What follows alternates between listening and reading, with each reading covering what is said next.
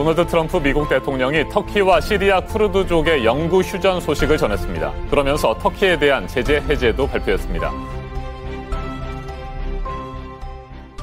미군 철수로부터 16일 후 터키 침공 13일 만에 시리아 북동부 지정학적 질서에는 큰 지각 변동이 생겼습니다. 5일 휴전이 끝나고 블라디미르 푸틴 러시아 대통령과 레제프 타이프 에르도안 터키 대통령은 쿠르드 민병대를 시리아 북동부 지역에서 철수시키는 데 합의합니다. 러시아와 시리아 정부군이 투입돼 밀어내기 작전이 끝나면 러시아 터키군이 쿠르드의 잔당을 소탕하는 합동 순찰까지 하기로 했습니다. 승패는 처음부터 정해져 있었습니다. 미국의 무기인가 러시아의 승인하에 터키 역시 눈에 가시였던 쿠르드를 몰아내고 자치 지역을 합병하는 데 성공한 것인데요. 그러나 터키와 러시아의 승전보 속 묻히고 있는 사람들이 있었습니다. 터키의 시리아 북동부 지역 침공으로 난민 수십만 명이 발생한 것으로 보고되고 있는 가운데 시리아와 이라크 국경 인근의 세말카 국경 검문소 주변에서 피난길에 오른 쿠르드계 국민들이 늘어만 가고 있습니다. 터키가 평화의 셈이라는 역설적인 작전명 아래 시리아 북동부의 쿠르드 자치지역을 침공한 이후 17만 6천 명 이상의 난민이 발생한 것은 물론 터키의 지원 세력들이 민간인을 상대로 악마의 무기라는 백린탄을 사용했다는 의혹 제기도 잇따르고 있습니다. 백린탄은 인류가 만든 최악의 무기라고 불려지고 있습니다. 이런 무기를 민간인을 상대로 사용한 이스라엘은 엄청난 국제사회의 비난을 들었고 백린탄을 보유한 국가들에게는 백린탄을 폐기하란 말도 들리는 실정입니다. 핵무기처럼 거창하게 도시 하나 정도는 날려야 최악의 타이틀을 거머쥐어야 하는데 고작 폭탄이 이런 말을 듣는 이유는 무엇일까요? 사실 핵무기는 실전에 쓰이려면 지구 최후의 날 정도일 것입니다. 핵무기는 보유하는 것으로 전쟁을 억지시키는 역할을 하는 무기이지 실제로 사용된 일은 인류 역사상 딱 한 번 사용했는데 제2차 세계대전 중 사용 국가는 일본밖에 없습니다. 그렇기 때문에 실전에서 쓸 수 있는 병기 중에서는 이 백린탄이 가장 흉악하다고 볼 수 있습니다. 우선 백린탄은 한 번 연소하기 시작하면 모든 물체를 녹이며 끈적하게 달라붙어서 웬만한 방법으론 절대로 꺼지지 않습니다. 착탄 부위에 물을 보면 오히려 불에 대이는 연소 범위만 늘어나 더 고통스러워지고 절대 꺼지지 않습니다. 그 악명 높은 네이팜탄도 물속에 들어가면 꺼지는데 이 백린탄은 물속에 들어가도 불씨가 꺼지지 않습니다. 그런 악명 높은 폭탄을 터키가 사용한 것입니다. 한편 쿠르드의 운명을 미국과 러시아가 자국 이해관계에 따라 자지우지하는 사이 애꿎은 민간인들이 피와 눈물을 쏟아야 했는데요. 러시아판 고고도 미사일 체계인 S-400 트리움프는 일부 중동과 동남아 국가들이 관심을 갖고 있습니다. 현재까지 구매 결정을 하거나 협상 중인 국가는 중국, 터키, 사우디아라비아, 바레인, 카타르 등입니다. 수조원에 달하는 막대한 비용이 투입되는 첨단 무기인 만큼 수면에 드러나지 않는 협상도 적지 않을 것인데요. 중국의 경우 S-400의 첫 포대를 인도받아 실전 배치를 시작했는데 홍콩 주요 언론인 명보는 이미 지난해 중국은 운영 요원들이 러시아로부터 장비 작동법을 교육받았으며 이번 S-400 인도 화물에는 레이더, 통제실, 연료 설비, 예비용 부품 등도 포함됐다고 보도했습니다. 중국은 2014년 러시아와 30억 달러, 약 30조 1,700억 원 규모의 S-400 미사일 3개 포대 수입 계약을 체결했는데요. 2020년까지 도입을 마무리할 것으로 알려졌습니다. S-400은 레이더 탐지 거리가 최대 700km 이르며 요격 미사일의 최대 사거리는 400km에 달하고 최대 사거리 400km의 40N6 미사일, 250km의 48N6 미사일, 120km의 9M962 미사일, 40km의 9M962 미사일 등 다양한 요격 미사일을 발사할 수 있습니다. 이는 단거리와 중거리 탄도미사일을 모두 방어할 수 있다는 뜻이기도 합니다. 미국식 미사일 방어 시스템이 단거리 탄도미사일이나 준중거리 탄도미사일 방어는 한국의 천군과 같은 패트리어트 미사일이 맞고 중거리 탄도미사일 방어는 사드나 LSM이 각각 나눠 맞는 것과 달리 S400은 이 둘을 모두 소화할 정도로 성능이 뛰어나기 때문입니다. 게다가 S400의 중거리 탄도미사일 방어 성능은 탐지거리 40에서 150km에 최대 사거리 200km인 미국산 사드보다 뛰어나고 일반 레이더로 식별조차 곤란한 스텔스 전투기까지 요격할 수 있는 것으로 알려졌습니다. 저고도로 날아오는 크루즈 미사일, 중단거리 탄도미사일, 항공기 등을 요격할 수 있고 한 번에 100개 목표물을 추적할 수 있으며 6개를 동시에 타격할 수 있는 것으로 알려져 있습니다. 한 개 포대가 보유한 요격 미사일은 32기인데요. 러시아에선 이미 2007년 실전 배치 완료됐습니다. 한편 터키는 약 25억 달러를 들여 S400 도입 여부를 추진하고 있습니다. 지난해 말 러시아 국영기업 로스테흐는 터키와의 S400 거래에서 대금의 45%는 현금으로 받고 나머지는 러시아가 차관을 제공한 뒤 이를 받는다고 전했습니다. 이 업체에 따르면 첫 인도는 2019년부터 시작되었습니다. 그러나 터키 S400 도입에 대해 곱지 않은 시선도 많은데요.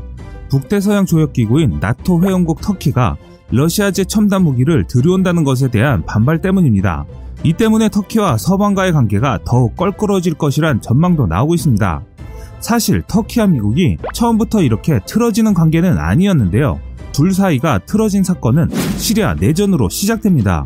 시리아는 2011년부터 내전에 시달려왔습니다. 러시아, 이란의 지원을 받는 바샤르 아라사드 대통령의 시아파 정부군이 사우디와 미국의 지원을 받는 순위파 반군 및 쿠르드족 민병대와 치열한 전투를 벌여왔기 때문에 시리아 내전 대응을 놓고 터키는 초기엔 나토 동맹국인 미국과 보조를 맞췄습니다. 하지만 시리아의 쿠르드족 민병대를 미국이 지원하게 된 것인데요. 터키는 이를 반대했으며 급기야 두 나라 사이가 틀어지기까지 한 것입니다. 터키는 자국 내 소수민족인 쿠르드족의 독립 요구 등으로 갈등을 빚어왔는데요. 터키는 자국 동부, 시리아 동부, 이란 서북부, 이라크 북부 등으로 나눠서 거주하는 쿠르드족이 뭉쳐서 독립국 건설을 시도하는 상황을 우려해왔습니다. 일부 쿠르드인은 터키에서 공격 활동을 벌이기도 했는데요. 이에 따라 국경을 맞댄 시리아의 쿠르드족이 미국의 지원으로 무장을 강화하자 위기를 느낀 터키는 오히려 이들을 공격하기 시작한 것이지요. 시리아 내전 사태, 특히 쿠르드족과 관련한 문제에서 터키는 미국을 비롯한 다른 나토 동맹국과 입장이 다르며 이에 따라 함께 보조를 맞추기는커녕 적대적인 태도를 보인 셈인 것입니다. 여기서 미국의 도널드 트럼프 대통령이 이스라엘 편을 들면서 테라비브에 있던 미국 대사관을 예루살렘으로 옮기기로 한 것도 미국과 터키 사이에 갈등을 부추긴 원인 중 하나입니다. 그렇기 때문에 터키의 에르도안 대통령도 반발하고 있는 것입니다. 터키는 공화국 수립 이후 종교와 정치를 분리하는 세속주의 국가가 됐고 이스라엘과 수교하고 교류도 활발한 편이지만 에르도안은 이슬람계 정당의 지도자라서 기존의 전통적인 터키 공화국과는 다른 입장을 보이고 있는 실정입니다. 이와 관련해 생긴 터키와 미국의 틈새를 러시아가 교묘하게 파고들었던 것이죠. 한편 터키 국방부는 2019년 7월 성명을 통해 러시아산 S-400 지대공 미사일의 일부분이 수도 앙카라 인근 공군기지에 처음 도착했다고 밝혔으며 2차에 걸쳐 수송기로 S-400 본체와 부품을 터키에 전달하고 120발 이상의 다양한 유도 미사일을 포함하는 3차 인도부는 2020년 내 해상으로 전달될 것으로 알려졌는데요. S-400은 미국의 패트리엇 지대공 미사일과 같은 러시아의 방공 시스템이지만 재현상 레이더에 거의 잡히지 않는 F-35 스텔스 전투기와 B-2 스텔스 전략 폭격기도 포착할 수 있는 것으로 알려져 있습니다. 이로 인해 미국은 북대서양 조약기구 회원국인 터키가 S-400을 도입할 경우 이 시스템에 연동된 네트워크를 통해 민감한 군사정보가 러시아로 유출될 수 있다며 강하게 반발한 것입니다. 특히 미국은 최신의 스텔스 전투기인 F-35의 기밀 정보가 러시아로 새어나가는 것을 우려하고 있는데요.